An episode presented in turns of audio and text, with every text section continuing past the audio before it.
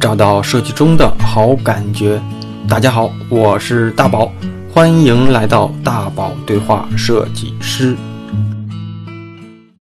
欢迎来到本周的大宝对话设计师。啊，一般来说啊，重大的节日和假期过后，因为间隔的时间比较长，所以啊，准备的也相对充分一些。如果可能的话啊，我都尽可能的邀请一些大有来头的嘉宾。那作为开年后的节目啊，大家都在家里休息了这么长时间，所以不用多说，本周的嘉宾啊依然是重量级的。那我们过往对话的节目里有请过很多的战酷人气设计师，他们有着自己独门的绝技，那在不同的领域里啊，影响着中国千千万万的设计师。那今天的嘉宾呢，不仅在战酷上是人气设计师，而且应该算得上是超人气大 V。那只要是视觉设计师。都应该在站酷上或多或少的看过他的课程，看过他的作品。那在过往对话站酷人气设计师的节目的留言里啊，我就被很多听众私信要求，那请今天的嘉宾给大家分享一下他的设计心得。那他就是站酷的人气大 V，那我的一个设计前辈 K 先生。那因为今年全国上下这个疫情问题啊，那我的春节是没有回到家乡。那也就是因为没有办法回到家乡，那我和这位前辈的对话呢，就从线下挪到了线上。那也就这么巧啊，我跟 K 先生是真正的同乡，是真正的老乡。所以啊，开场说了这么多，先请本期嘉宾 K 先生给大家打个招呼，咱们再开始今天的节目。好，大家好，我是研习社的 K 先生。呃，这个开场白呢，也是我们那个呃订阅号里边，如果说是我出镜的话，我一般都会这么讲的。嗯啊，那 K 先生这个名字的由来是是怎么来的呢？因为因为我姓王，呃，那个名字里边有一个坤字，呃，在东北你肯定知道，如果喊你王哥，就感觉这个人他一定是穿个貂，然后呢戴个金链子，是吧？嗯。所以为了规避土气呢，就是平常的时候，我都让比我小的人管我叫坤哥。坤这个字吧，拼音里面不是有个 K 吗？所以说，他这个就是这么来的。我这个人是非常不会起名。我认为我我我一直不满意这个名字，但是没有办法了，都已经叫了，是吧？而且是一直都这么叫这个名吗？呃，是 K 先生吗？啊，呃，就是从因为这不是艺名嘛，对吧？嗯。然后艺名叫这个名，所以我跟 K 先生我们俩是地地道道的这个同乡，所以我俩在对话捋这个大纲之前，还生怕聊着聊着那个把这个。呃，乡音给带出来哈，所以刚刚带出乡音来了吗？基本上没没有吧。那那那咱们可以继续了啊，就是如果你这个咱们的听众里面有辽宁人，应该能听出来我们俩是哪里人。咱继续啊，那目前咱们现在 K 先生目前的这个工作经历啊，都是主要是在哪些方面呢？因为我们是一家那个设计培训公司嘛，所以说我们主要的工作就是做培训。那么我们呢也经呃，我们也经营了一个订阅号，这个订阅号叫研习社，设是设计的社啊。那这个订阅号那个运营将近三年多了，每周呢都会更新一到两篇内容。呃，当然这每个内容都是我们老师自己制作的，呃，不会说去转载别人内容啊。呃，其实这个订阅号它的内容产出是没有经济收益的，但是吧，这个确实是我们的呃主要工作。然后第二个就是线上培训班，然后再就是一些什么付费的套课啊。呃呃，主要因为我们是培训公司嘛，所以说主要主要的工作还是做培训。嗯嗯，工作里面，要不你给大家先聊聊，就是咱们这个关于课程啊，呃，主要是哪方面的课程呢？呃，是目前为止我们开的课，呃，主要是这个呃线上的培训班，是那种直播性质的。比方说，那个一周上两节课，每周从呃不是从啊，每每周是周二和呃呃周一和周四。呃，周一和周四这两天，然后晚上八点开始，然后一般都是这种直播的。目前为止是呃主要的这么一个内容吧。然后内容就是偏呃这个平面版式类，比方说这个画册杂志啊，然后电商网页啦，然后海报、书籍、导师，就是偏这种平面设计类比较多的。而且主要就是呃虽然说这个领域比较多，但实质上呃都是平面设计的核心内容。而且呢，都是大部分初级设计师他的一个痛点。我就举一个最简单的一个例子哈，比方说，呃，我们给一个电商设计师啊，他是他是专门做电商的，我们给他让他做一张名片，我相信很大概率他是做不好的。嗯，呃，所以说其实这也是我认为初级设计师他的一个痛点。所以说我们这一块儿，呃，主要的就是那个领域比较多，但是实际上讲的是平面设计的呃平面设计的核心内容。就是平面设计泛平面设计领域里的一些通用知识，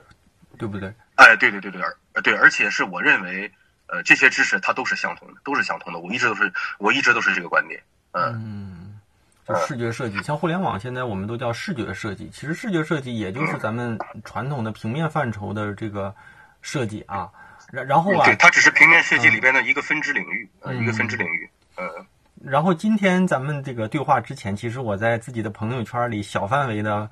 呃，也其实也发过，然后就有真是就有一些呃 K 先生的学生，甚至说他没他没有上过你的课，但是他确实是在账户关注你很久了，他他们就是真是一直在推荐说某某某某某某某某某这这些人气大 V 里面，真正就有一个 K 先生，呃，一直被我就是我被推着走，推到今天有这么一个对话。那咱们今天，所以咱俩认识也得感谢他们，是吧？对呀，你你你露乡音了，没忍住，没没忍住，嗯。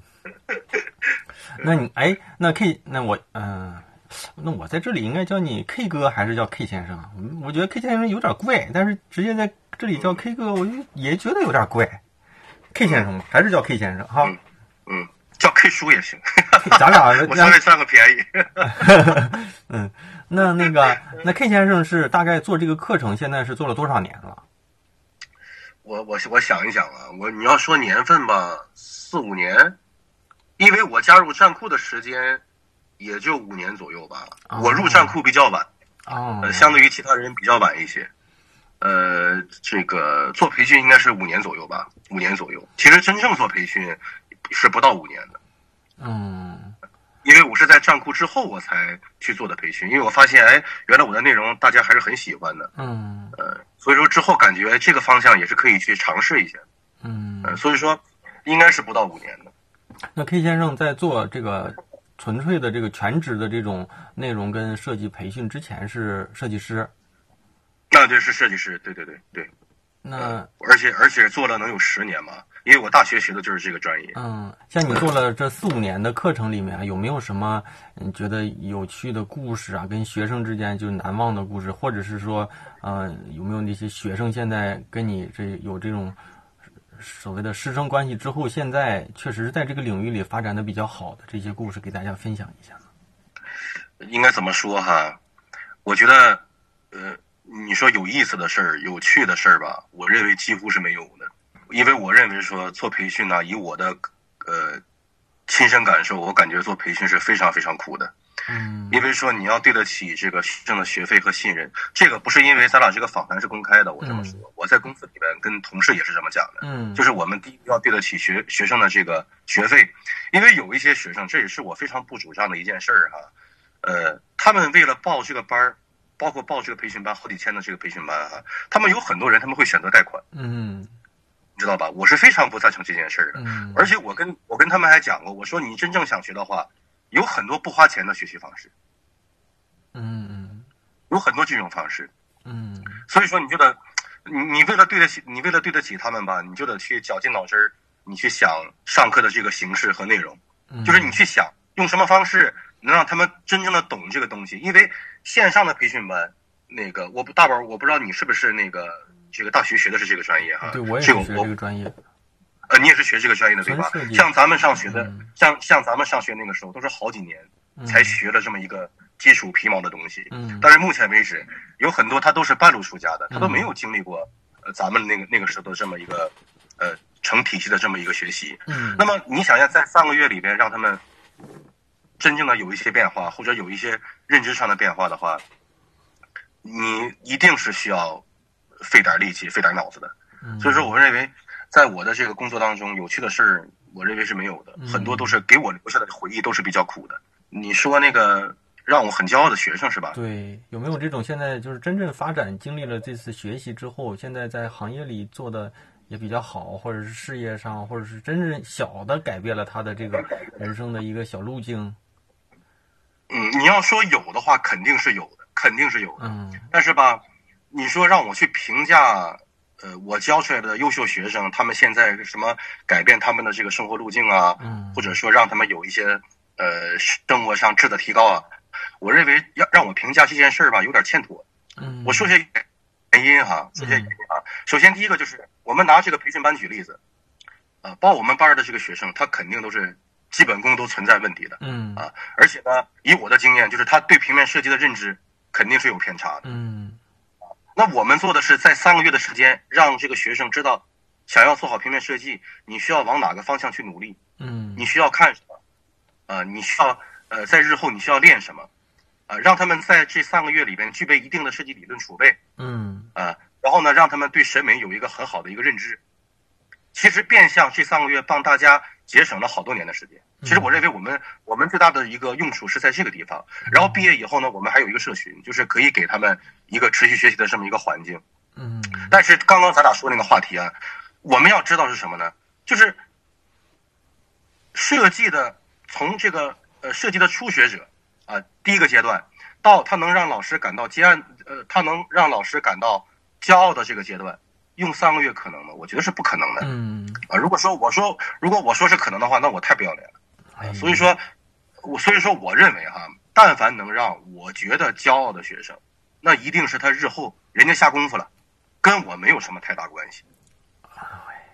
我认为这个就是我的一个心里话，就是我当时跟他们说了，我说你们将来谁干好了，谁干得多好，跟我没有什么关系，嗯因为那是你日后努力了，对吧？嗯呃，你要说，呃，成就感我确实有，包括这里边有很多这个，呃呃，关系处的非常好的学生吧，那个没事儿还会那个联系，其实有很多都会跟我联系，包括我抽烟嘛，那个时候有一个学生杭州的，我俩处的也特别好，他那个呃不让我抽烟，让我抽电子烟，嗯，然后之后那个他给我介绍途径，他帮我买，就是当然是我给他钱的啊，当然我给他钱，不是说我是我是不收学生东西的，嗯但是吧，有些学生他非要给你东西，然后变相的去问，那你说我们单位人还是呃十多个人嘛，有的时候你守不住，你知道吗？所以这些东西吧，都是小事儿。过年给你拜年啦，然后有的学生专门坐飞机过来看你们，嗯啊，看我们呢。我认为这些小的这个成就感就已经很不错了，呃，就已经很很不错了。嗯，就我相信咱们的这个听众里面啊，真是肯定有一部分人真正接触过 K 先生。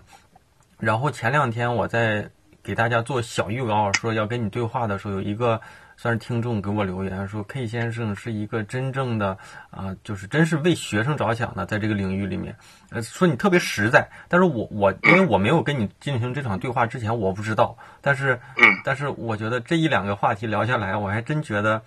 咱们这位所谓的设计前辈，把所有的东西其实都在呃归功在这个呃个人身上。其实你把自己真正是放在了一个呃一个对立面哈，我真觉得哎，就听下来有一点我不知道，应该是说感动还是有一点，反正我就就是真诚，反正我觉得挺真诚。其实我觉得这个东西它就是一个非常客观的东西。我们为什么要说假话呢？嗯你就是无论谁问我，或者说我跟那个，你你想啊，我跟公司同事我都这么说，嗯，哎，因为确实是真这么想的。你只要成就人家了，人家记你的好，或者是怎么样的，那是人家的事儿，嗯，对吧？我我肯定不会说厚颜无耻的说，哎，谁谁谁是我教的，那我觉得太过分了。那现在而且这个人他的，而且这个人他的成长，他不光是靠他的专业知识，他想让自己的生活变得好一些。嗯大宝儿，我肯定相信你认可这个道理。嗯他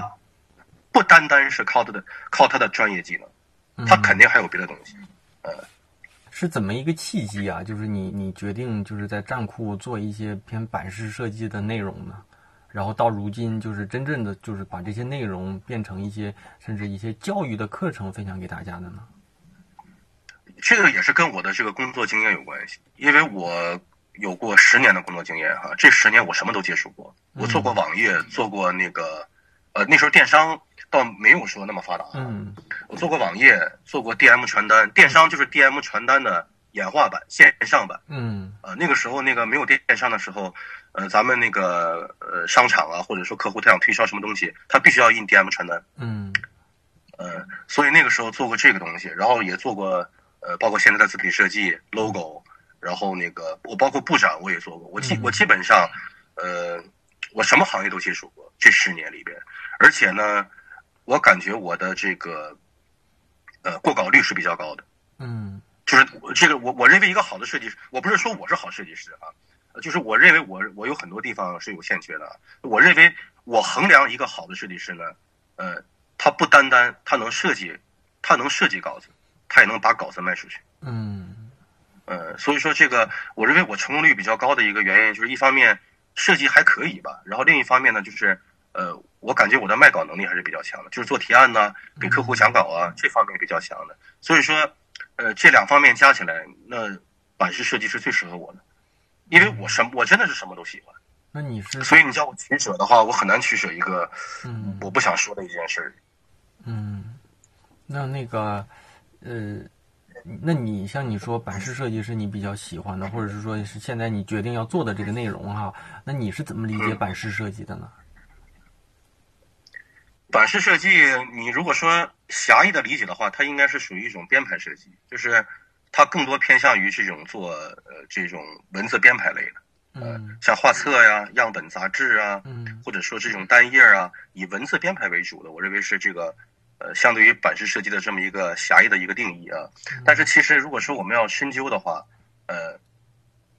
版式设计它也是平面设计里边的一部分，对吧？嗯那么平面设计里边还包含了那个图片、图片应用，当然版式它也包含图片应用啊。所以这个东西，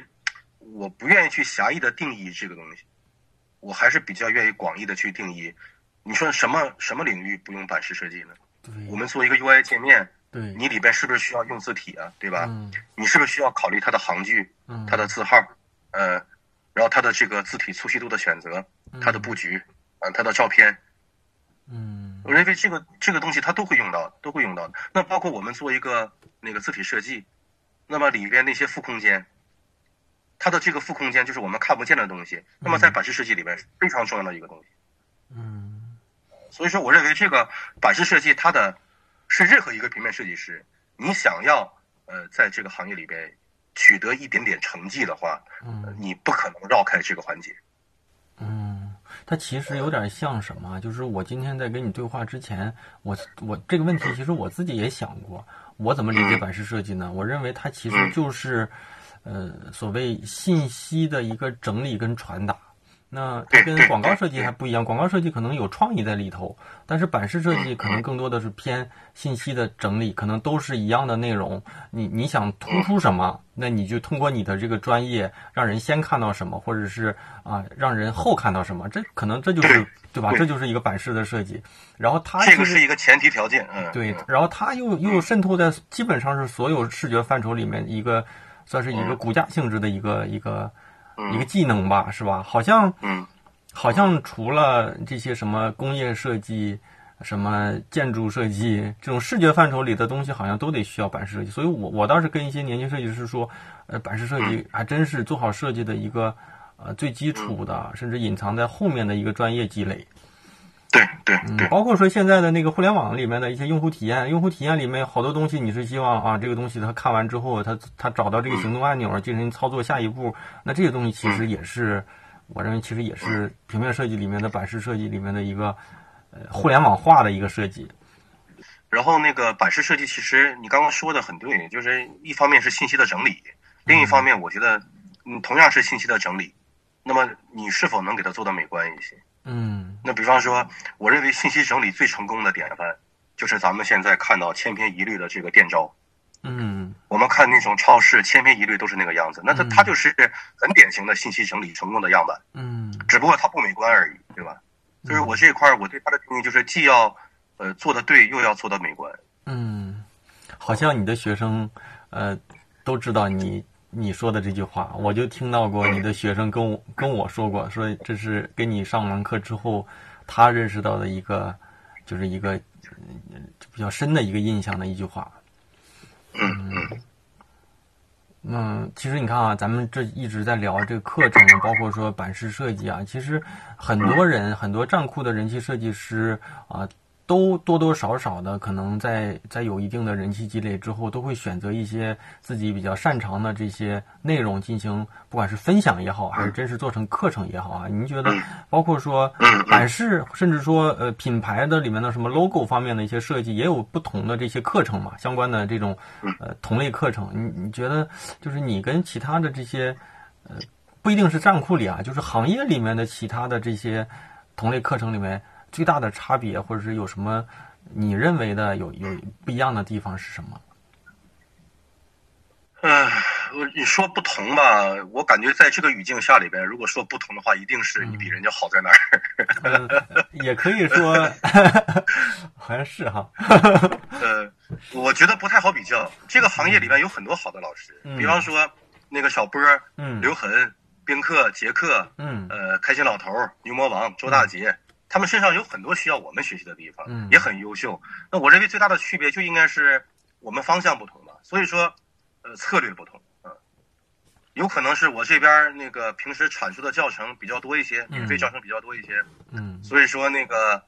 呃，照顾粉丝能多一些，但不代表说我们那个教学水平和那个设计认知就比人家强多少。嗯，我们这边还是就是以平面类、版式类为为主项的这么一个行业啊，这么一个这个这个公司，嗯，呃。大家都有好的地方，都应该互相学习。但是也确实，这个这个你可以去，你可以考虑删掉哈。嗯。但也确实有一些同行在敷衍我们啊，在模仿我们。嗯嗯。嗯，有些其实挺过分的，你知道吗？可以聊聊不？我我可以我我可以聊，真的就有有些很过分的模仿我们的东西哈。嗯。他能从标，他能从这个整体的版式布局，嗯，到那个你这个你肯定你肯定得剪。那咱可以再聊一个啊，其实，在站库上这个人气排行里，呃，K 先生应该是能排上前十的吧？我好像是第三吧。那前两名，那前那第一、第二是谁啊？我我记不住了。我第一是，哎，我也记不住了。第一是不是刘宾客呀？曾曾经好像是刘宾客阿门，好像以前。阿阿门是有他的，但是我记不住了，这个我真记不住了，因为我我其实说实话，我我不太关注这个东西。嗯，那作为我真不太关注。那作为这种人气大 V 啊，就这种人气大 V 是一种怎样的体验？我因为我都记不住了，你说我能有啥体验？就是我我在想的是哈，就比如说，嗯，因为你看啊，你你一直在说你是一个。设计教育的一个从业者嘛，所以我在想说，你做了这么多的事儿，而且而且是专业类的事儿，你的那个人气又这么旺，会不会有一些商业项目就找到你，就想让你做？嗯，有。那那有一些这种项目，你就给怎怎么处理呢？直接就拒了，还是说也也其实也做一些商业项目？我会我会挑项目，比方说那个这个具体说。这个怎么说？我我会挑东西，比方说这个项目它比较好的话，那个然后那个书风设计，嗯，然后那个我我们这边有一个学生，他是呃人民邮电出版社的一个编辑，嗯，然后他这块儿一直希望我们那个参与他们的那个竞标嘛，对吧？嗯，呃，一般像这个东西，它的费用很低，才两千块钱，嗯，但是我愿意去做，嗯，因为这个呃，它第一个是它的这个传播效率比较好一些，呃，然后第二个吧。谁不希望自己做的东西能被更多人看到呢？还有一个就是，呃，做书这种东西，它牵扯的精力比较少一些。因为我们现在哈，主要的精力就是在培训上，嗯，真的很难很难去，你去抽点时间去，呃，接个什么项目啊？因为目前这个东西，如果有时间的话，我宁愿去想怎么去把内容更新一下，把内容再完善一下，嗯，让那个呃下一期的学生他能有更多的收获。就是现在为止，目前碰到的一个最大的困境，就是我特别想接项目，嗯，我特别想去做这件事，但是目前公司的人员还是不够的。嗯，我们现在是十十五六个人嘛，现在，嗯，还是不够。那现在就是主要的上课的老师是以你为主，还是说，呃，就是就是只有你自己呢，还是说你的一些就是同事们也会分担不同的内容，就是讲课的？呃，我这边主要讲跟海报和这个。画册、字体编排这一块儿，嗯，然后我们这个培训班里面有一个专门讲网页的老师。啊，然后有一个专门讲电商的老师，然后还有一个是那个，因为我们是呃，上课不是周一到周周一和周四嘛，嗯，然后其实中间周二和周三有的时候啊，会在那个呃群里面会给大家做一些那个分享，然后分享都是别的老师来分享，啊，但是我们这边是一般是最少是四个老师一起合作，我这边是能占两个月的时间。哦，就是其实现在就是呃有这方面的项目，但是人员跟精力腾不出来，是吧？嗯，对对对对对，我我是非常想去做这件事儿的。嗯，那那像像你说，你现在因为有很多精呃大部分精力哈，大部分精力都都用在这个，就是说还是说内容跟这个课程质量上嘛，所以我就想嗯就是我想问，嗯，就是像你就我们的一个常规性的一个呃一个必问话题，就是像你的日常的一天是怎么度过的？早晨五点半六点那么样能起来，有的时候呢五点起来吧，然后、哎然后上，因为因为那个嗯，因为确实是没有时间，你知道？所以早晨自己去看点东西，啊，然后到公司就不是我的时间了，然后晚上回家能稍微休息休息，啊那个基本上这样。不，咱们可以 K 先生可以把这个时间颗粒度再拆的细一点，比如说你常规的一天啊，就是早上通常来说是几点起，然后从早上到晚上这一天的一个日常的工作内容，可以给大家聊聊不？工作内容就是一般上午，嗯嗯，就是我是不固定的，嗯，我给你举个例子啊，嗯就比如说我是嗯习惯，嗯，五点起，然后我的一个起起来的习惯说干什么干什么，然后几点钟到公司，在公司会干些什么，然后中午会休息多长时间，下午会怎么样一个工作状态，到几点一般都会离开公司，到家里喜欢干点什么，然后几点钟睡觉，差不多是这样的。你可以给大家描述一下。其实可能我不问你，你也没想过这个问题。啊，呃，早晨五点起床呗，呃，有的时候能五点半吧，六点那么样，但是都起的是稍微早一些。但是有一个前提啊，如果说头天晚上喝酒喝多了，那第二天肯定起不来。哎呀，然后，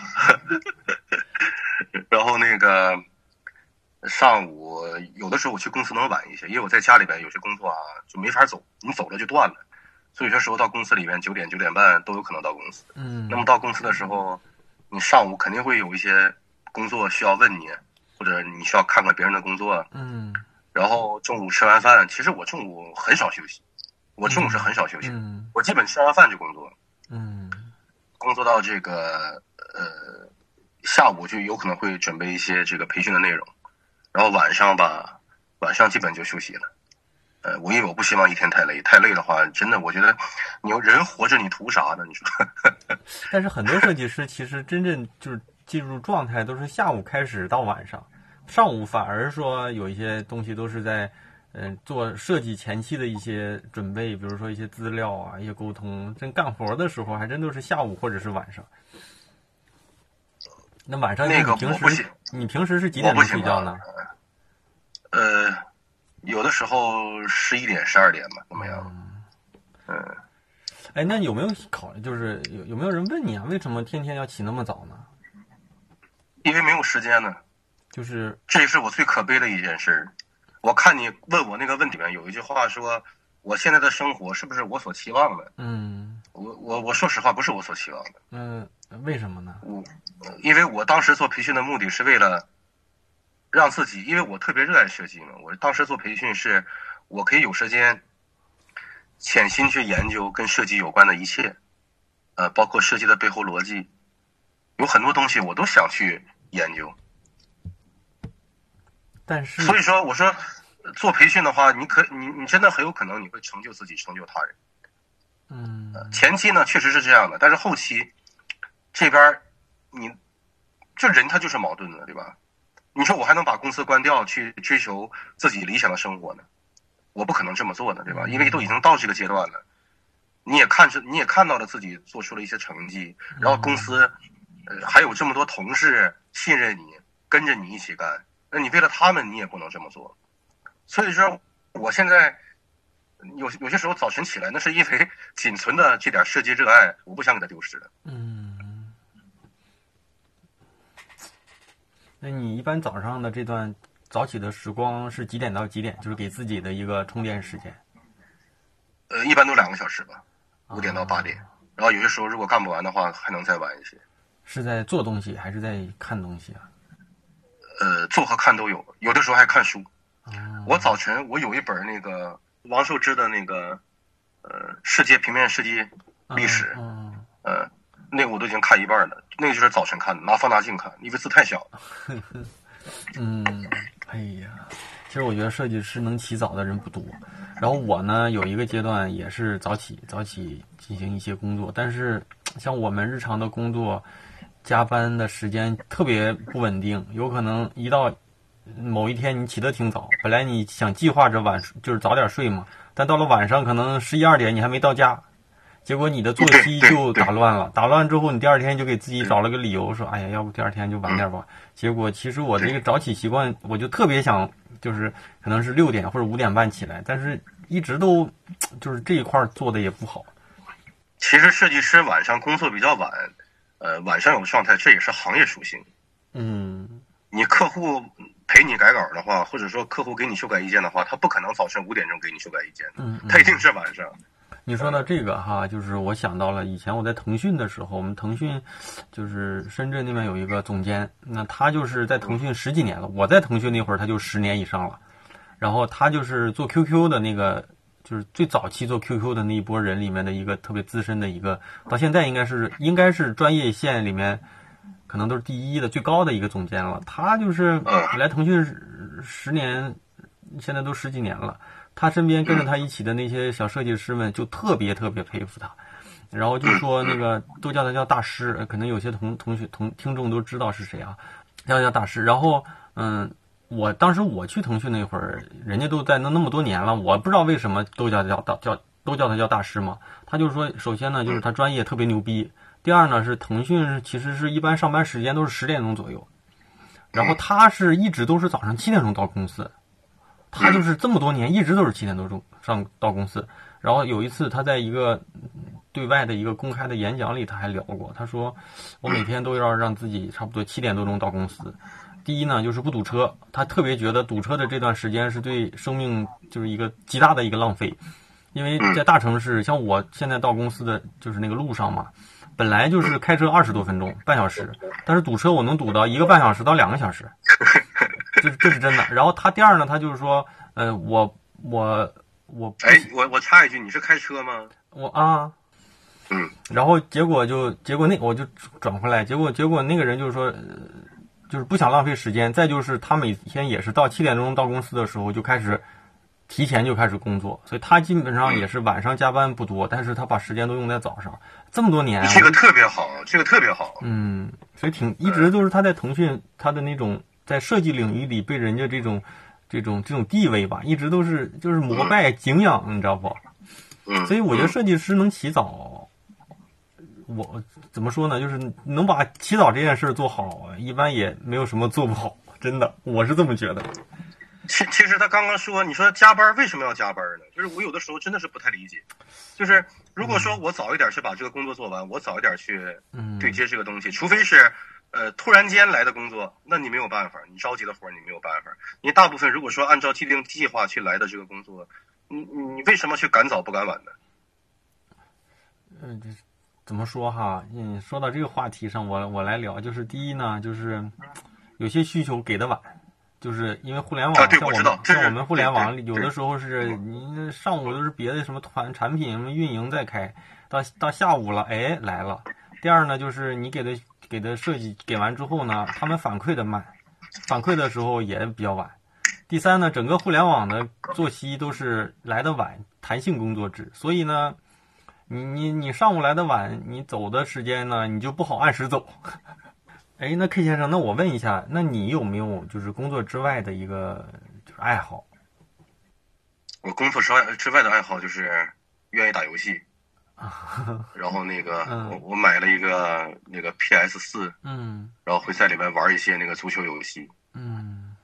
那嗯，那然后那那个嗯，嗯，你说你说，那你觉得你打游戏的这种，就就是你你说你这是你的爱好嘛？所以你觉得这种这种游戏的爱好给自己带来了什么？带来了一种虚假的休息状态。但其实他也没有身体上没有得到休息，是不是？呃，没有得到休息，就是你玩游戏的时候，就我玩游戏的时候都是很焦虑。啊，我最近发现了自己这个状态，就是你认为你在休息，其实你没有休息，嗯，你你一直在焦虑。这个就跟像有些人不玩游戏刷抖音是一样的，呃，都是一样的，就是感觉上我是干了两个小时在休息。对，然后工作，然后看看抖音嘛，其实把时间给杀掉了，但是自己的休息也没有得到，然后可能可能那个价值上也没有也没得到什么那什么，就我其实我最近我在检讨我自己的这个休息方式，嗯因为我觉得应该认清自己在逃避什么。嗯，那你觉得你说你焦虑，你的焦虑的源头是什么？嗯，焦虑，我我知道我焦虑的源头是什么，我也知道该怎么解决，但是我也知道这个解决方式短时间内解决不了，这是我自己心态的有一个问题。我还反正我认为这也是我的优点嘛，就是我能知道我我能知道我自己，呃，目前这个状态是什么状态，嗯呃，自己这个事儿如果做时间长了，我知道是不对的，我能意识到，嗯，我也能意识到自己不的点在哪儿。好像每个阶段都有不同的焦虑哈。其实之前想问你的就是，在这个时代下，有没有自己让自己，就是这种浮躁的时代，有没有让自己能够安心下来的一些方法跟建议？那回到这个问题上，其实 K 先生你也在焦虑，你也可能处在这个浮躁的时代下，可能自己也会有一些某个对某个对某个事情的浮躁，是不是？嗯对，因为这个大环境是这样的，就是我们没有办法说清者自清的去跟这个环境去抗衡，跟大环境抗衡是没有好下场的。嗯嗯呃，一方面就是我这边在努力的调整我自己的状态，我认为我是不浮躁的，但是不可能一点浮躁、一点焦虑没有。嗯，我认为一点浮躁、一点焦虑没有的话，这种人基本上是在停尸房里边待着的。嗯呃，只有死人他是没有焦虑和浮躁的，都有，只不过是是是多是少。嗯呃，就比方说，现在我们能做的是什么呢？我们能做的就是，我们之前也跟学生讲，所以我明显感觉到，就是比我浮躁的人多多了，嗯多的太多了，就是他们不知道为什么着急。就比方说，我刚刚我检讨我自己，我认为我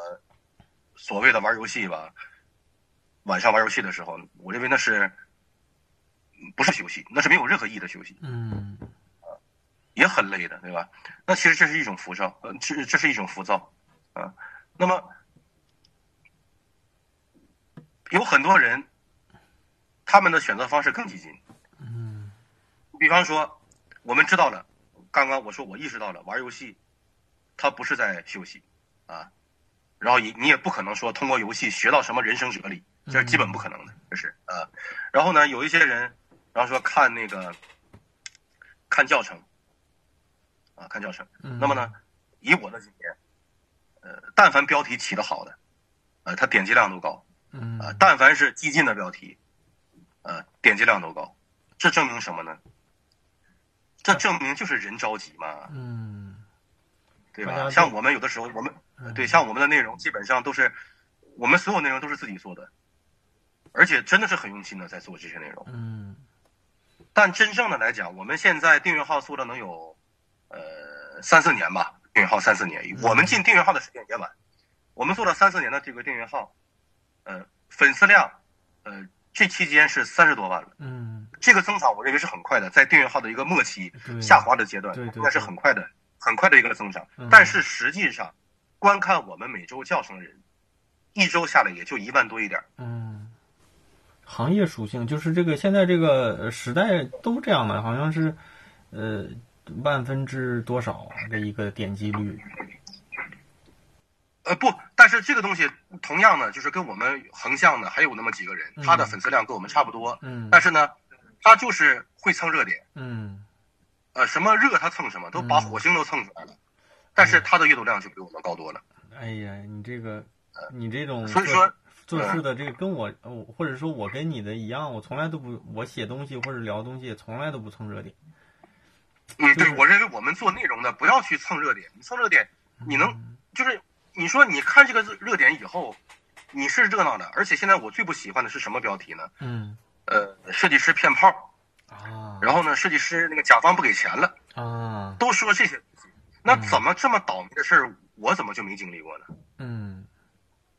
有些时候就是为了点击率嘛，为了博眼球嘛。嗯然后呃呃那个你还没有分辨能力，你就跟着看，然后呢你也生气，你也起哄，嗯，但实际上，你所有东西都结束之后，留给你的就是一地鸡毛，嗯你啥都没有。嗯，就是安安静静，其实安安静静做好自己的本职工作，其实嗯对对，你知道自己擅长什么，你知道自己擅长什么，而且你要是认定一个目标的话，你坚定不移的去走下去。嗯，哎，咱俩今天这个话题比较沉重一些，不沉重，不沉重，咱继续啊，好好然后咱咱咱继续。那那 K 先生，那你有没有自己比较崇拜的设计师呢？就是或者说是身边的同同事朋友也行，或者是那种所谓的大师也行。我说实话哈，各行各业，因为我喜欢足足球嘛，呃，嗯足球里面有这么多巨星，呃，就是我从小到大，我真就没有崇拜过谁，因为我定义的崇拜是信仰，嗯而且我也我也认为说，任何一个人吧，他哪怕他再好，我们都不要神化他，因为你神化他的话，你就把他当做嗯你把他当做信仰了。嗯，那么人无完人，是不是？但是我认为，就是我虽然说没有崇拜的人，但是我认为有太多的公司和个人值得去学习。嗯那么，如果说你真的想知道，或者大家真的是想知道的话，可以关注我们订阅号周三的内容。这个广告打的是不是很巧妙，对吧？因为我们周三的内容基本上都是去嗯讲优秀的设计师、嗯。优秀的设计师、优秀的设计公司。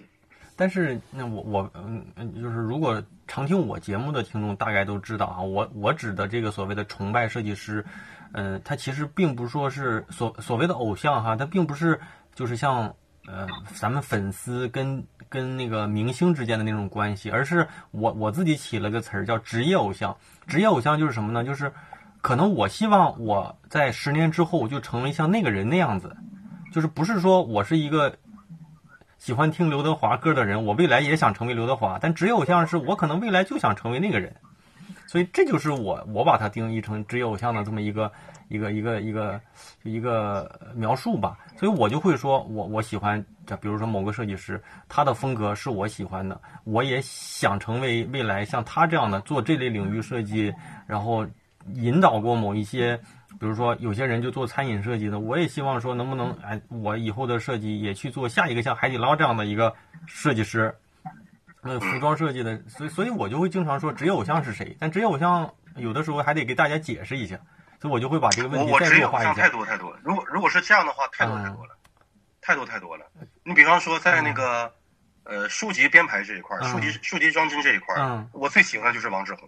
啊，对我也挺喜欢他的，哇，他他太牛了，真的，嗯就是我每一次看他的作品都想哭，我也觉得我觉得太牛太牛了。嗯你知道吗？就是你如果说嗯你，包括现在我都不行，你排一个跟他一模一样的东西，你排不出他那个味道，嗯，就是你照着他做，你做不出来。好像他年纪也不大哈，嗯，嗯，就太牛太牛了。我觉得他也挺厉害的。没有日本的设计师吗？日本日本的设计师也有，也有，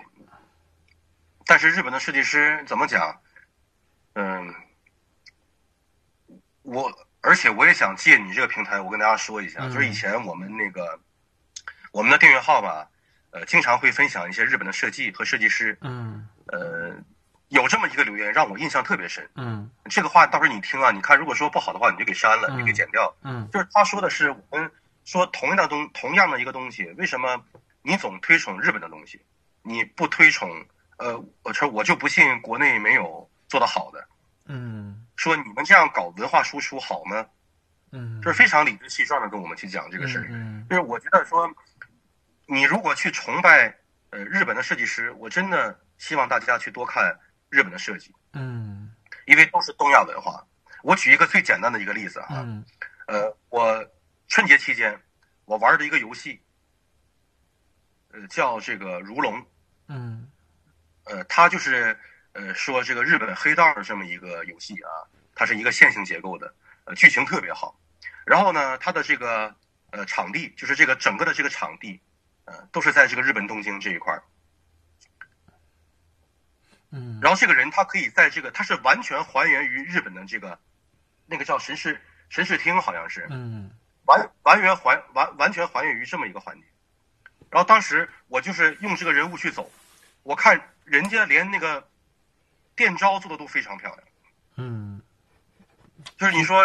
问我崇拜日本哪个设计师，喜欢日本哪个设计师，我认为很多我都很喜欢。嗯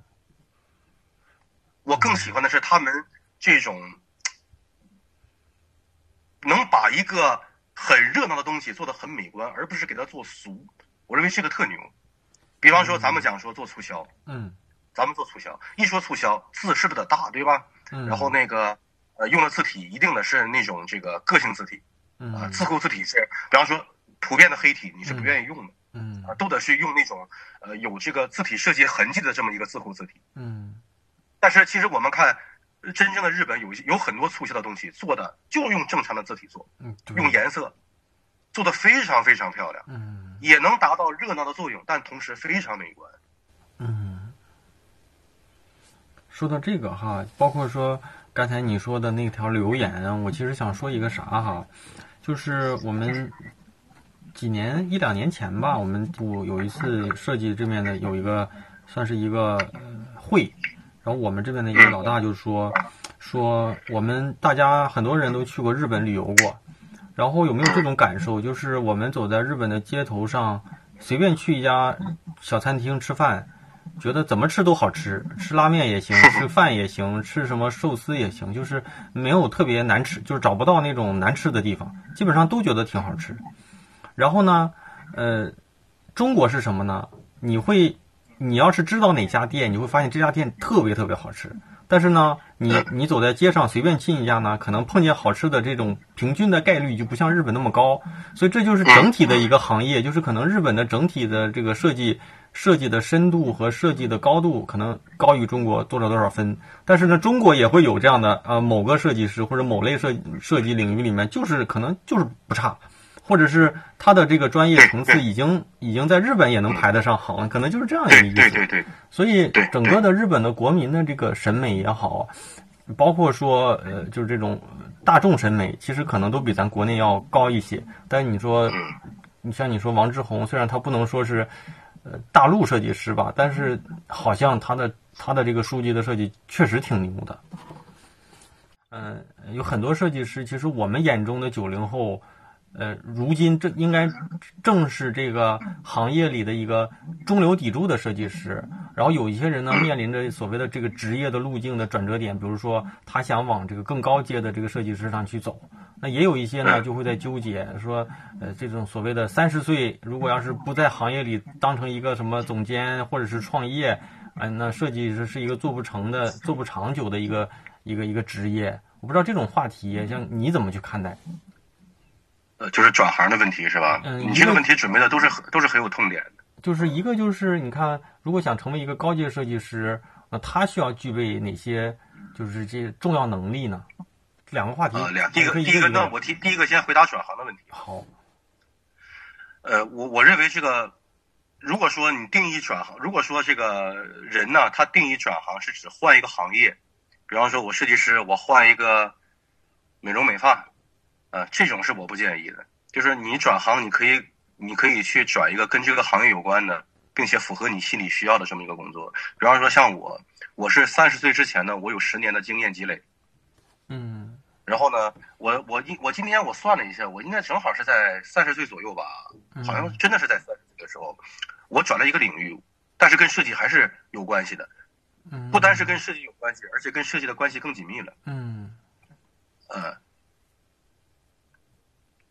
然后呢？然后那个，我当时其实我本打算是在那个以前上一家公司干一辈子的，我上一家公司我干了八年，嗯但是吧，最后这个公司它的这个发展方向和我我所需要的这个方向偏差太大了。嗯嗯，没有办法最后达成一个共识。但是呢，我还热爱这个行业，而且在我我那个年龄里边，呃，基本上机会啊、机遇都少很多了，嗯基本上没有给没有机会空间，也没有机遇空间。所以说，呃，好就好在之前有这么多年的经经验积累，我选择了这么一个曲线救国的方式。那么做培训，其实对于我来讲，最后的目的还是希望自己把设计做好。嗯在这个过程当中成就了自己，你也成就了别人。所以说，关于转行这一块，我有以下这几点这个看法啊。第一个就是，呃，如果说这个公司它有发展前景，那这个发展前景是说两方面的。第一方面，公司它有发展；第二方面，你在这个公司里边你也有发展。嗯，是有这么一个前提。嗯，啊，如果是这两个前提都具备，我认为你坚持做下去没有坏处。嗯，呃，这是第一个。然后第二个呢，就是如果说你就是。不热爱设计，那你不用等三十岁，你现在就转行。嗯，你钱可以赚，但是你这个时间你赚不回来。包括像咱们那个大宝你是，八六年的对吧？嗯，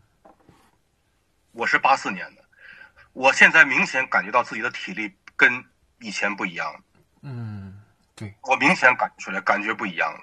就是没有劲儿了。有的时候，就以前。嗯，身体很 身体很硬朗，对吧？还可以熬，还可以还可以作，然后现在不行了，现在。嗯。呃，所以说，如果你不热爱，你就赶紧转行，你别等三十岁。然后第三个是什么呢？第三个就是我我这个人说话就是我不喜欢拐弯抹角。我跟学生也是这么讲的，我说，当你在三十岁的时候，啊，我再直接点说，就是当你有这个想法，一定是你这个阶段你碰到困难了。嗯，而且这个困难不是暂时的，嗯，这说明什么呢？这说明很有可能之前没有正向的积累，比如你三十岁之前，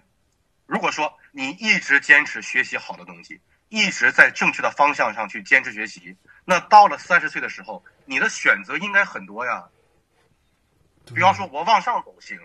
我在我在设计这个行业，我往上走可以，我往左右走也可以，嗯，我可以转领，但是我依然在设计这个行业里边。比如，我可以从设计师到管理岗，我从设计师变成自由设计师，啊，收入比以前多了，时间比以前自由了，然后我也可以自己创业，啊，只要你有足够的积累，在三十岁这个时间点，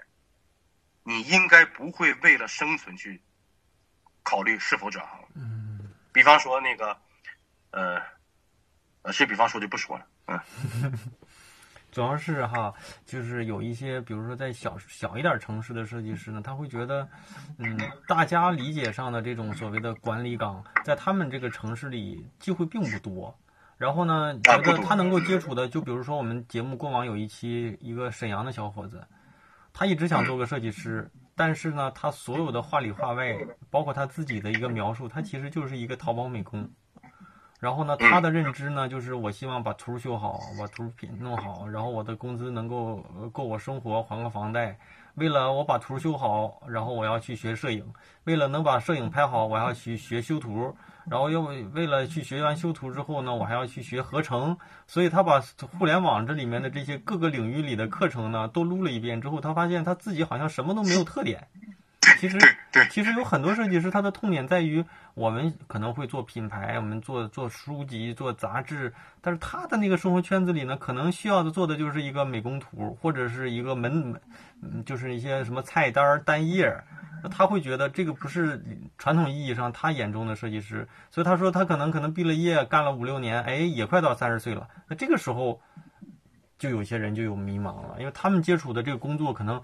跟时间相比啊，就是扎不深，都是在做一些基础的东西，比如说做一个什么请柬，对吧？像一些图文店里的工作，很多设计师面临的问题都是实实在在的，就这些问题。嗯，这任何一个行业它都是有炮灰的，都是有炮灰的。真实的，你讲的。真的，我觉得这个这个话不用剪，这个话不要剪，这个话我认为就是我我，因为我觉得，嗯嗯，什么行业好的话，首先这个行业的从业者他心智模式打开了，嗯，他只有心智模式打开了，他才能变好，嗯，那么剩下一切的是说，就是因为这个问题根源就在这儿嘛，对吧？你根源就是你刚刚讲的这个沈阳这个小伙子他的例子，他就是明显设计理解，他就在这儿。对，那么这个公司恰好需要这么一个岗位，那么这个公司给你开的这个收入正好够你还房贷，嗯，那么到最后你肯定会适应这个环境，然后你想把这个工作干好，但是在我们看来，谁说修图没有前途呢？比方说朱大姐，我那多牛逼啊，对，是不是？谁说的？你要真干好也行啊，是吧？那所以说，其实我们要落到根儿上去探讨这个问题。你到底是否真的学进去了？对，我特别想问问题，嗯你到底是表面看看似在学习，还是说你真的去摸到门道啊？你走到这个房间里边了啊？你看到这个房间里边所有的摆设，还是说你之前你所谓的你学习，仅仅是在这个房间外边你来回转来回转悠？嗯，其实有一些设计师把这个东西所谓的专业当成一个，就是当成一个生存对生存手段。对他觉得我学了一个这这个，我可能在简历里可以加这么一个技能，加这么一个技能，我就可以可以投更多的公司，嗯有机会找到更多的高一点的工资的工作。其实真是每个人对设计的理解不同。我相信你教到过往的学生里面，有的起点挺高的，有的起点可能也就是，呃，就是希望我以前不好找工作，我能不能做个设计哎找到一份工作对？其实这都是最实实在在，对因为对不对？对对，中国而且这种学生不少，这种学生不少，就是他报班的目的非常简单，就是我学完你这个课程之后，我能找到工作，嗯我能我如果有工作的话，我能升职，我能呃我能那个收入能提高，嗯但是这个东西就是矛盾的嘛，对吧？这也是给我造成最大苦恼的一个现阶段一个最大的一个问题，就是我真的是绞尽脑汁我去想，我怎么三个月里边，我能让你去达到你的目的。嗯，如果达不到的话，有些学生直接去骂你，在网上直接骂你，哎呀，真的是非常刻薄，骂你就是骂到，因为怎么说呢？骂你骂到，你 你还不你还没法不解释，你知道吗？因为因为因为我这个人就是呃典型东北人性格嘛，就是不服输嘛，嗯这这个东西就没法讲，就是这个是环境问题，对吧？环境问题。嗯就是你干这行的，你碰到的这个问题都是你应该的，你就应该碰这个问题。呃但是吧，碰到问题没没关系，我们想办法解决。嗯，哎呀，听到你这段话，我都想隔着屏幕给你一个拥抱，真不容易。没事儿，回来的时候咱俩喝酒拥抱啊。好，好，那那咱们这节目到偏结尾一点儿了。其实还有一个话题，每一次我也都会问、嗯对谈的嘉宾，就是嗯，像有没有对哎，我我我可以我我可以再插一句吗？关于你说三十岁转行这个事儿，嗯继续继续，我可以再插一句吗？你就继续说。就是我觉得，就是我觉得这里边还有一个误区哈，还有一个误区，就比方说，呃，我们听到一个词叫老戏骨，嗯老戏骨这个词呢，它有一个老字，陈年佳酿嗯有一个陈，这两个都是形容时间的。嗯设计它不是运动行业，啊、你拼你运动行业是你拼体能，你吃青春饭。我觉得设计行业，你如果说想在这个行业里边你走得开，你靠的是你的思维、知识储备、嗯阅历积累。嗯也就是说，酒啊，越陈的酒它越香。啊，所以说三十岁转行这件事儿，在我看来就是伪命题。嗯，那个前两天也是跟一个设计师在聊，她是八八年的一个小女孩儿，然后他说他是他们公司一百多个互联网的一个大的公司里面，他一百多个设计师里面，他是年龄最大的排行，能排到前五。他说基本上都是九五年上下的了，所以他说八零后的人应该不超过五个，他八八年，所以你说。那这些八零后都去哪了？真是有一些人，要不就不做设计了，要不就真是分散到不同的公司里去去做一些，呃，可能要不就高阶一些的，要不就呃可能带队一些的。嗯，大宝，我问你一个事儿，你上大学的时候，你同班同学有几个还干这一行的？应该不超过，我印象我感觉里应该不超过三个，我也是，我印象里面不超过三个。有可能就我自己也说不定。因为有一些人做的跟设计可能有一些关系，但已经不是设计师了，就是有的是在广告公司里当策划什么的。嗯嗯，真是这样的。所以有时候在想吧，就包括说咱把这个话题抛到之前的所谓的职业偶像，我在节目里不止一次的去提，我说我挺喜欢日本设计师佐藤可士和。那我喜欢的不是说他设计我多么多么觉得多牛逼，他的理念非常好，对他的理念非常好。就是我是觉得他的这些做事风格订阅号里边还有一期，嗯我们的订阅号里边还有一期专门介绍佐藤可士和的。嗯，然后能，嗯，你先说，你说。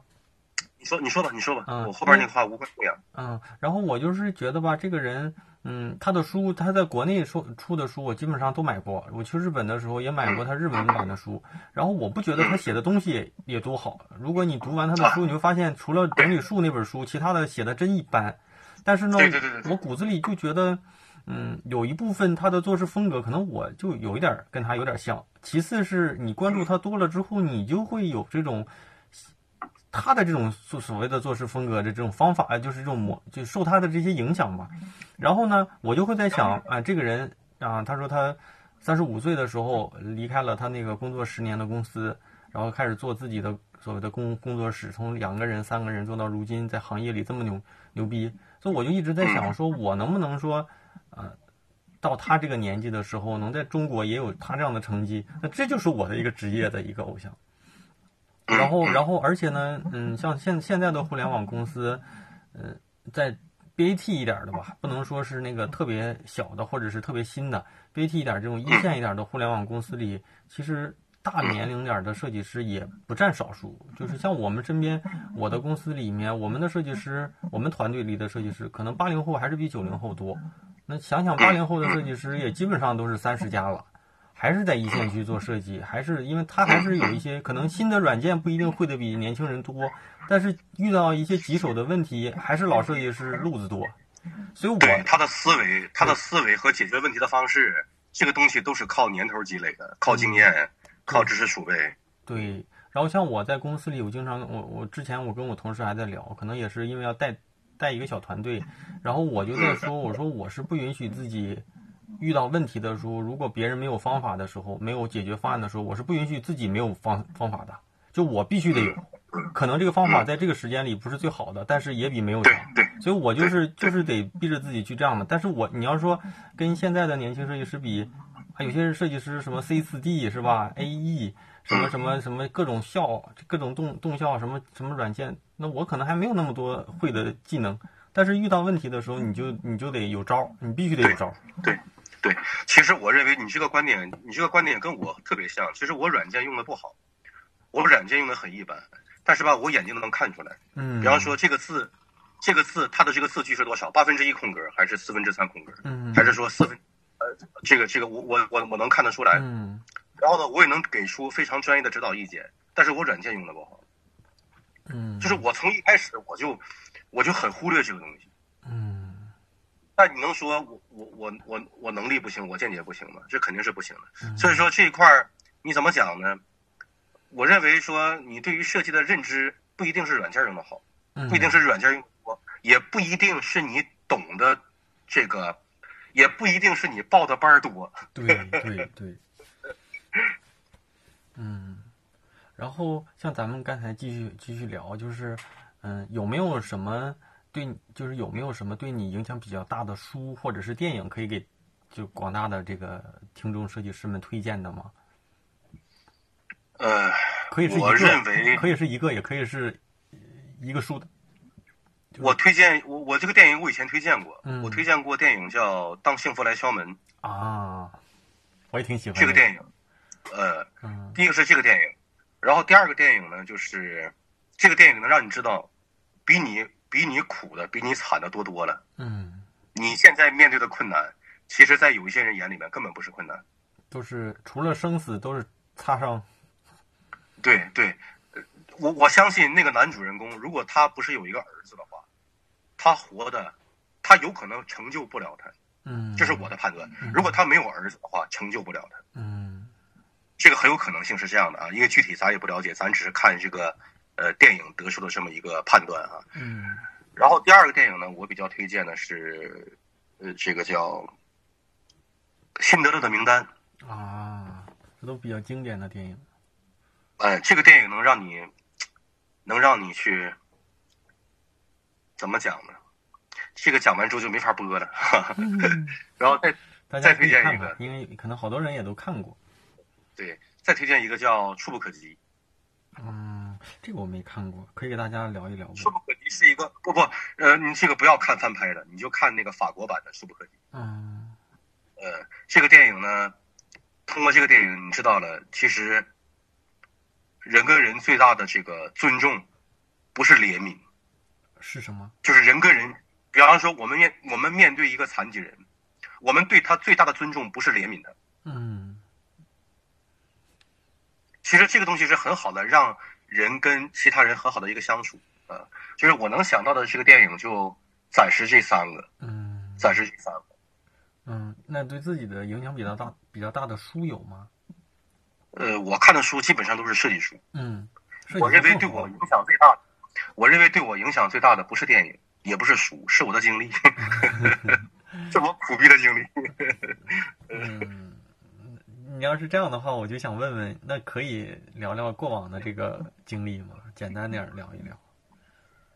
但是你，我其实我其实没有什么特别光，没有什么不能说是特别光辉，就是没有光辉，没有光辉的履历。嗯，就是我感觉我的三十岁之前都是挺苦逼过来的，嗯，非常苦逼过来的。然后那个，嗯、我是零三年嗯非典那一年，嗯我零三年是上高中三年级，嗯我零三年是高三，然后那一年正好是赶上我父亲突然间去世，嗯然后这件事儿给我打击特别大。一方面是情感上的打击，什么情感上打击呢？就是因为他是那个心梗嘛，就是他走之后，这个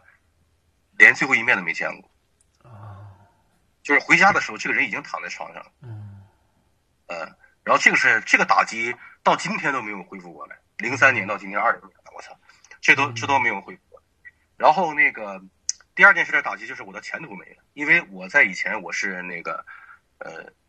打篮球的，嗯呃，因为当时那个通过这个这个流程吧，嗯应该去的是呃辽宁师范大学，嗯呃，辽宁师范大学应该是去那个学校，去那个学校走的是也是这个体育这个口的，嗯，走的是体育管理，然后没有办法，所有东西都断了，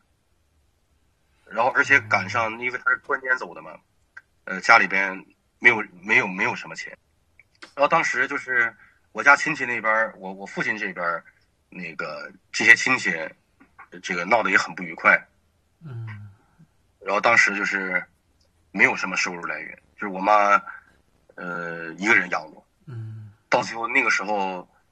呃，我为什么说我说我很喜欢看《当幸福来敲门》呢？嗯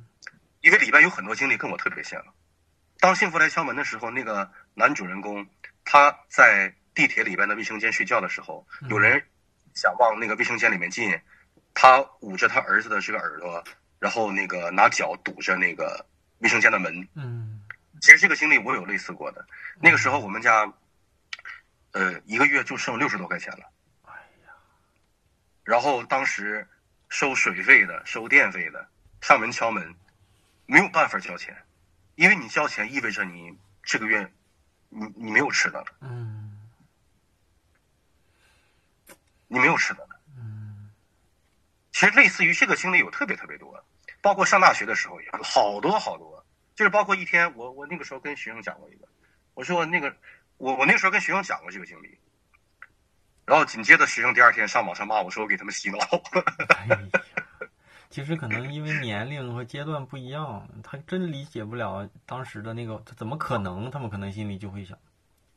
对，所以说我有时候也不爱讲这个东西，因为讲这个东西感觉，因为我已经很释然了，嗯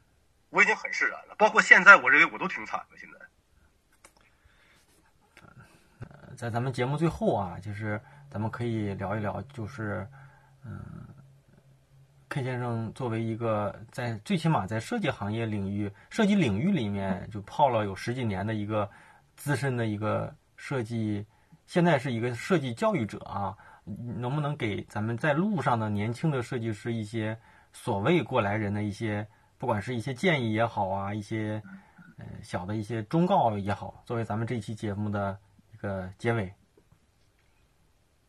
呃，首先第一个啊我得说一下啊，就是我自己还没活明白呢，就是我有很多问题，人生问题我没有看明白，我也没有解决明白。你说这个建议的话，呃，稍微有点儿稍微起的有点高，对吧？然后呢，第二个就是我可以，比方说咱们那个听众如果都是学生的话，嗯我可以提几个呃小的这么一个参考意见，啊，小的参考意见。如果大家都是学设计的话，呃，都想靠这个设计能让自己安身立命，能让自己活得好一些，呃，我认为首先第一点呢，设计的基础必须要牢固。嗯设计基础必须要牢固。有很多人不认为自己没有基础。嗯我教过这么多学生，这是我最大的一个印象。有很多人他不会觉得自己没有技术，嗯但是你问他几个基础问题，他就答不上来了。啊，这是第一个，设计基础必须牢固。第二个呢，就是设计的知识体系你要完整并且有深度。比方说，嗯那个世界的这个平面设计师非常枯燥，但是呢，你必须要懂，你也必须要会。你只有知道这个东西怎么来的，你才能知道现在的我们看到的所有优秀作品，它的这个路径是什么样的一个路径，你才能更好的学习。嗯还有一个就是我认为要耐得住寂寞，嗯耐得住寂寞有一个前提，就是我们的呃有一个很清晰的人生规划、人生目标，知道我自己将来到底想成为什么样的人。我认为这个非常关键。你将来想成为什么样的人，如果你想明白的话，你就一定会耐得住寂寞。嗯还有一个就是，呃，要多注重资源的积累，因为有资源就有机会。啊，你如果能力再强，你没有资源、没有机会，你还是不行。嗯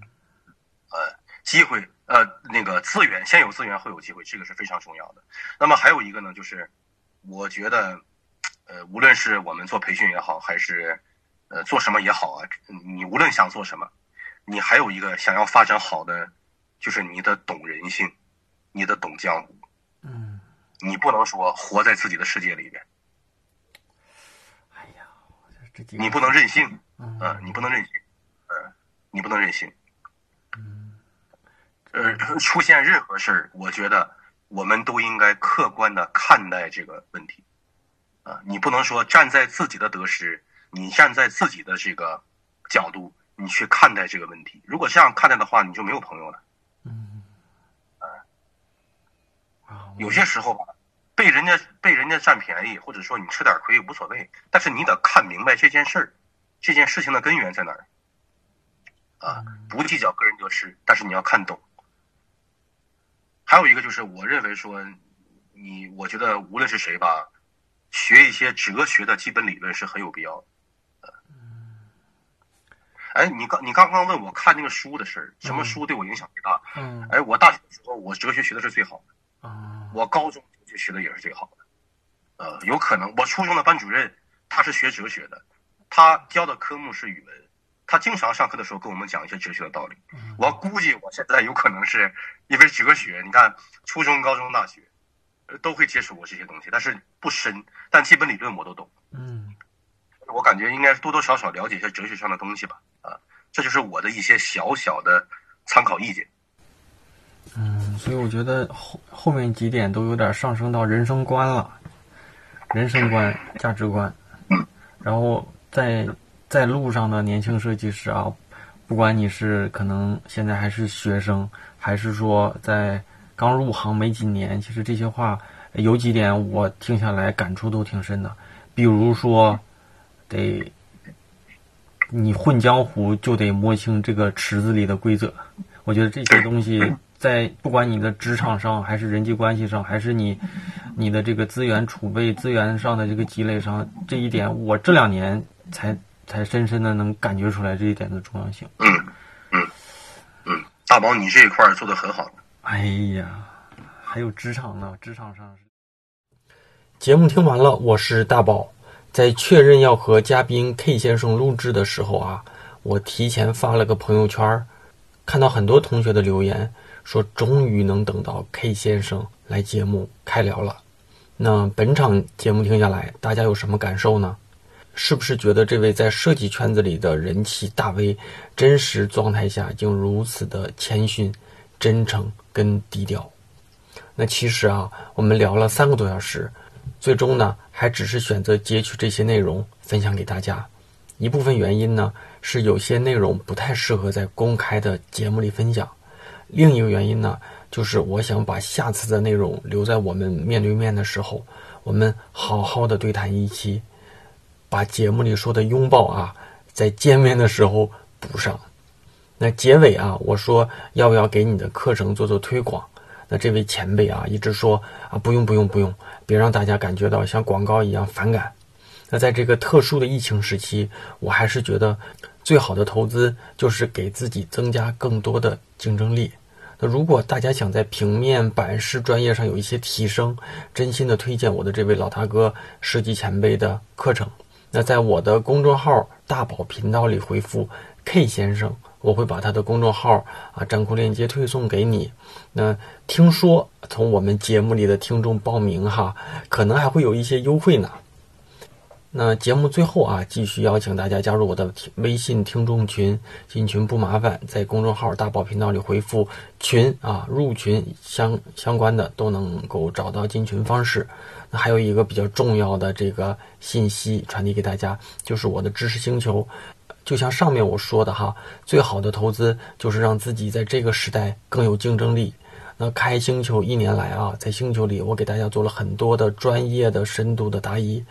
只要大家关心的提问，我都经过认真的思考过后给大家做出回复。那专业的提问和专业的答疑，我主要还是在星球里作答，因为这个产品能够较好的沉淀过往的内容。无论什么时候加入的同学呢，都能找到过去大家提出的一些比较好的问题和针对这些问题我做出的一些建议跟解答。那日常我还会分享一些我遇到的好观点，或是我认为有用的知识和书籍推荐给大家。那这一年多积累了十几万字的精华内容，那大部分初入职场的设计师遇到的问题和困惑，我估计多少我都会有解答。那也都是一定经过我认真思考过后给大家做出的解答，推荐给在设计职业上有困惑的年轻设计师和大宝对话设计师的忠实听众。加入方式还是在我的公众号大宝频道里回复“归队”，归来的归，队伍的队，就能够看到一个。呃，弹出的图片扫码就能加入。虽然是付费社群，但现在一定是进群的最好的时间。每一次我都会重复，种一棵树最好的时间是十年前，第二好的时间呢就是现在。当然呢，只有进群的老同学才知道这里到底有多大价值。那我说了这么多哈，在结尾呢，再次感谢一下每期打赏的同学们，推荐大家在我的公众号里打赏啊，一来便于我统计打赏的同学在节目里给大家做感谢，二来呢，在那个网易云音乐什么的地方打赏啊，会被他抽取很多的这个平台费用。哈，第一位同学花蜜子，下一位同学呃小洛不止小洛啊，下一位同学社大叔，再下一位各自安好。啊，最后两名铁粉同学啊，金粉同学啊，八达明和冬雨已逝。好，那咱们节目，那咱们陆陆续续大家都回归了自己的工作地，回归了自己的职场。咱们的节目还是保证每周三晚上的十点钟左右，网易云音乐、喜马拉雅、站酷、荔枝啊、蜻蜓等主流的音频平台会同步更新。期待你的评论反馈。那咱们就下周。再见吧，哈，拜拜。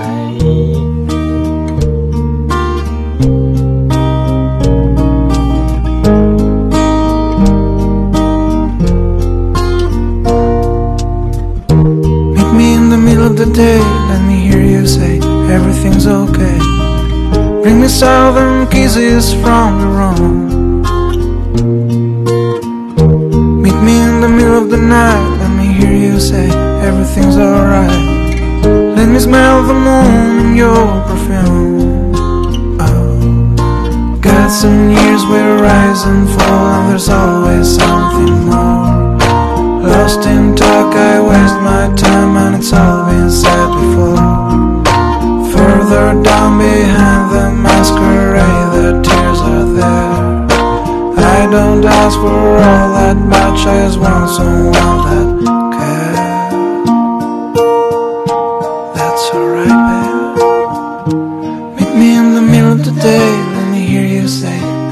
everything's okay. Come on up beneath the shining sun. Meet me in the middle of the night. Let me hear you say everything's alright. Sneak on up beneath the stars and run,